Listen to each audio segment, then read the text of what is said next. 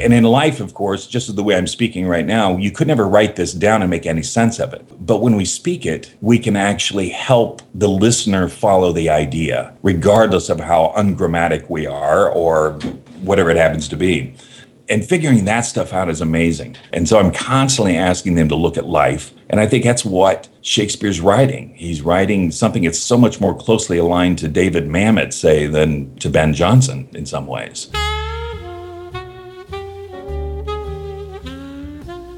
Hello and welcome to the State of Shakespeare. I'm Garrett Vandermeer. And I'm Jim Elliott. And today on the program we have Ray Chambers. Hello, Ray. Hello. Ray Chambers has worked as an actor for over two decades and has been the director of the Master of Fine Arts and Professional Actor Training Program at the Alabama Shakespeare Festival from 2001 to 2009 and is currently the head of acting at the Old Globe University of San Diego Graduate Theater Program. Yeah, it's quite a mouthful and it's harder to write, actually. So.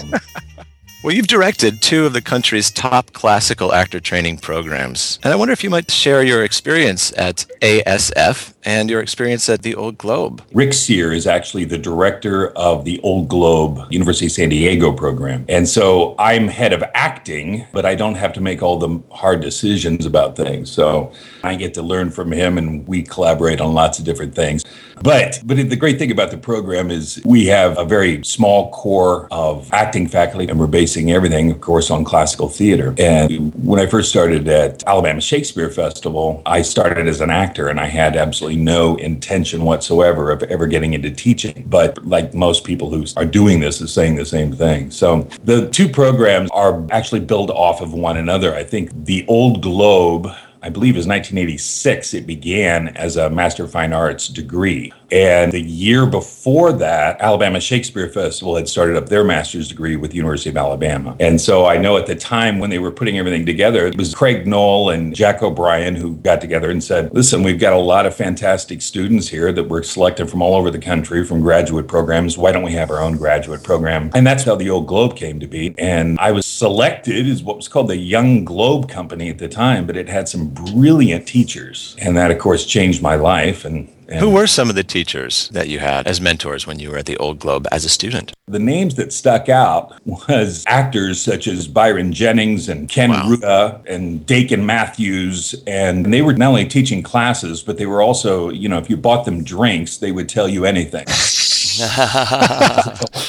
in some cases, maybe more than you wanted to know. exactly. So that clearly must have had a profound impact on you as a young actor starting out. Absolutely. Up to that point, I'd been doing a lot of contemporary work, even though my real love, and it was probably a secret, closeted love, was of Shakespeare. Actually, I'm dyslexic, and I had a hard time reading when I was a kid, but for whatever reason, I could read Shakespeare. And that really changed things around. I think it's the form of subject, object, verb placement, and I got it. I really got it. And that changed things pretty fast for me. But I hadn't done much Shakespeare. And then when the Old Globe, they saw me in a contemporary piece and they said, well, Can you please audition for us? And, and I did. And then I had no idea what world I was walking into. I was slack jawed every day that I went to work. And listening to uh, dramaturg like Diana Maddox talk about the play, talk about how to make those ideas clear. You know, I remember we spent something like six hours on the first page of Antony and Cleopatra. This was like 1986.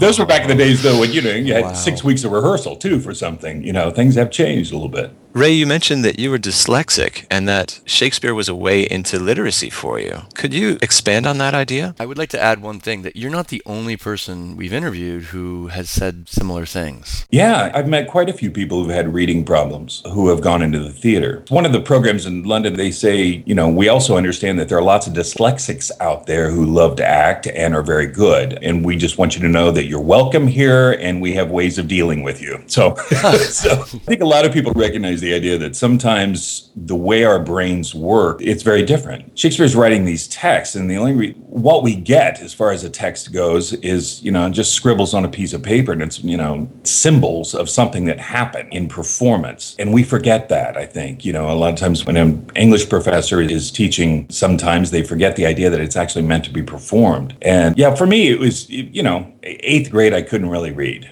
Okay, here's the story. That's what we're waiting for. Yeah, yeah. You know, I, I had a teacher who was helping me with reading, and I grew up in the Midwest, you know, in a farm community, and farmers put all their money into schools at that time. And so we had some really great teachers, but I had a, a teacher who was using these exercises for me. And one of the things was using a metronome and having me say one word at a time on a page to a metronome beat. And then one day I just went, Oh, I see. You're supposed to say the words in order. I get it. So my mother had recently remarried, and uh, my stepfather took the family to a houseboat in the middle of Tennessee. And so we're here we are in the middle of the summer, and I found that I didn't have any reading material except boat magazines. And there was one thing in the boat though, and it was a Penguin edition of Hamlet. And so in the wow, middle, I know. So in the middle of a storm, my mother and stepfather they went to sleep, and so he's on a cot right behind me, and I'm reading by this little oil lamp. Hamlet.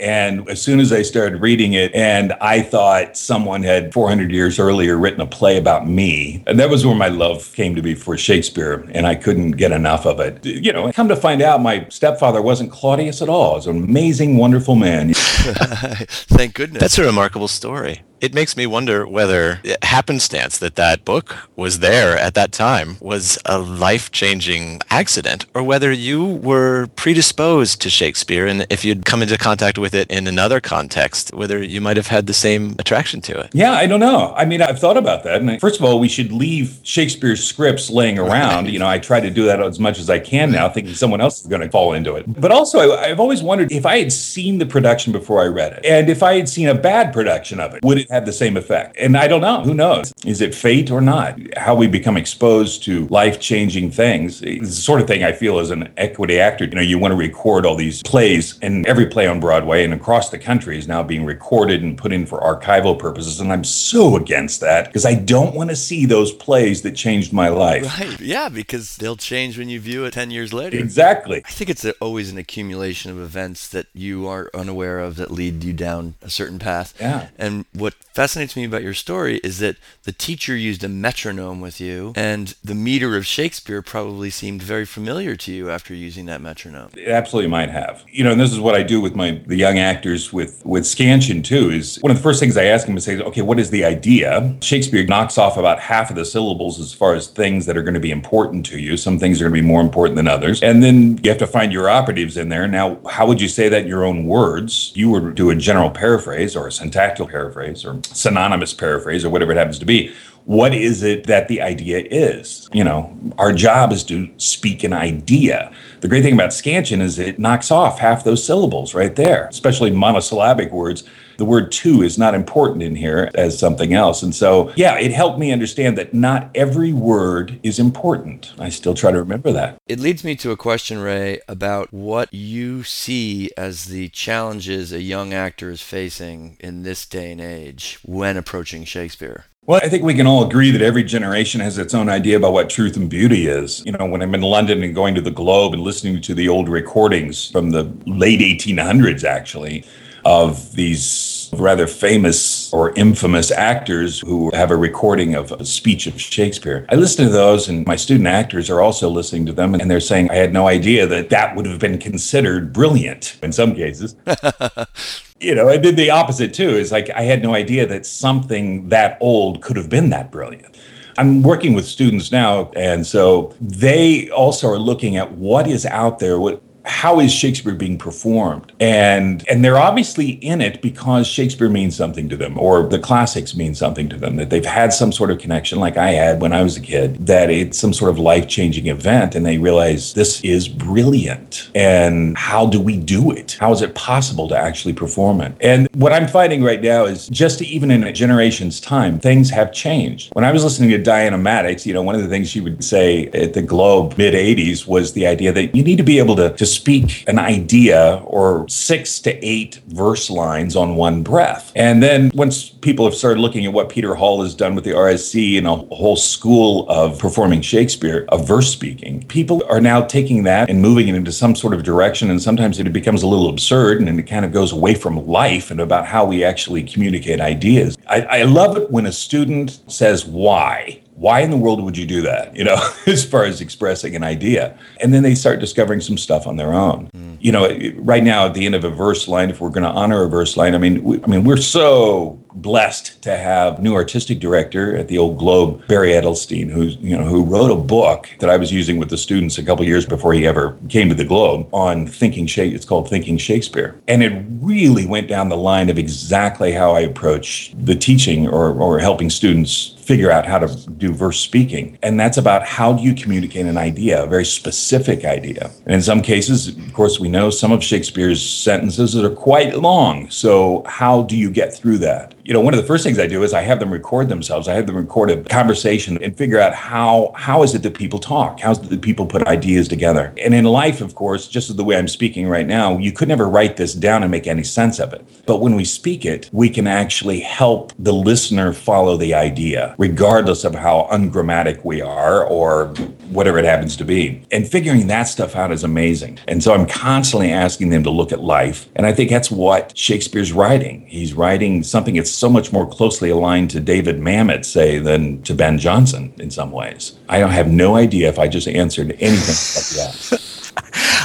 You're doing Pericles, yes? Yes. Pericles is one of the least well-known plays in the canon. What why did you choose to do that production? First of all, it is one of the lesser known, and that's what I found so exciting this weekend because we opened on Saturday night and I'm sitting in the audience and listening to a packed house watch a show that no one's ever seen before or a story that few have heard. And what fascinating was listening to the the audience response as it was going through of how they were following the story. And of course, for a director, that's where you're going, "Oh, thank God." yes. but what was fascinating was listening to as I was walking out of the theater, just listening to other people say, "Have you ever seen that before?" And people saying, "No, no, no, I've never, I've never even read it, or I didn't even know he wrote a Pericles." And then to hear them say things such as, why haven't we ever heard this story before? Why haven't we ever seen this story before? And that's why I wanted to do it. I mean, there's only a couple of Shakespeare's that I haven't done, and Pericles was one of them. It also happens to line up beautifully with having more females in a cast. Ah. As you know, finding great roles for women in Shakespeare can sometimes be difficult. Sometimes you have to rewrite something or change something around in, so that someone has some challenge in front of them. But in this case, the play has more female characters than most other things that he's written. And so that was on my short list simply because of the casting abilities. But then also it was about I've never worked on this play before. I always say that it's whatever play I'm working on is my favorite play, but this one is shockingly beautiful.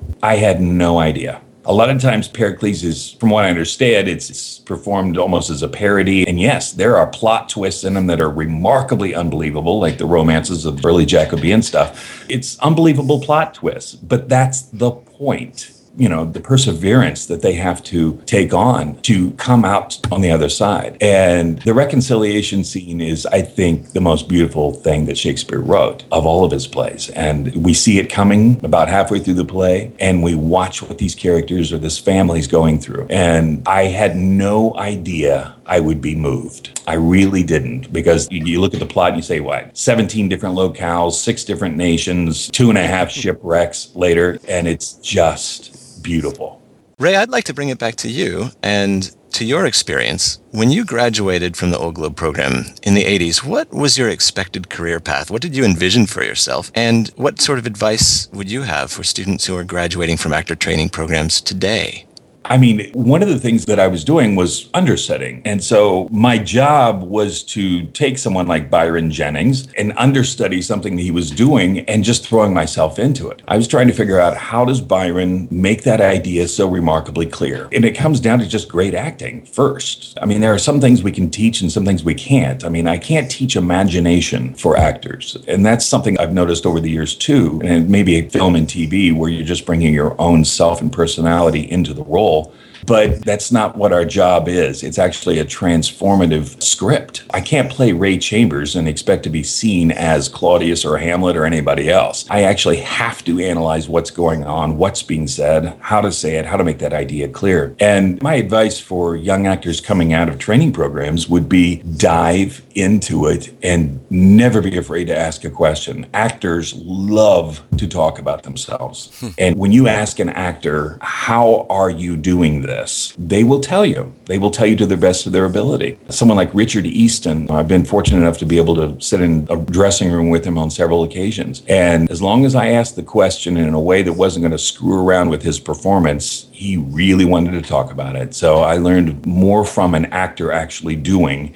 That's where my training came from. It's a beautiful notion, too. You imagine that a young actor sitting in a dressing room listening to a seasoned actor who was once sitting in a dressing room himself with a seasoned actor from an earlier generation is part of an unbroken line of an oral history that goes right back to Shakespeare and, of course, back to the beginning of drama itself. That's right. It's beautiful. Yeah. Ray Chambers is the head of acting at the Old Globe University of San Diego graduate theater program. Ray, thanks for joining us today. Thank you. It's been great being here. Thanks, Ray. I'm Garrett Vandermeer. And I'm Jim Elliott. And this is The State of Shakespeare.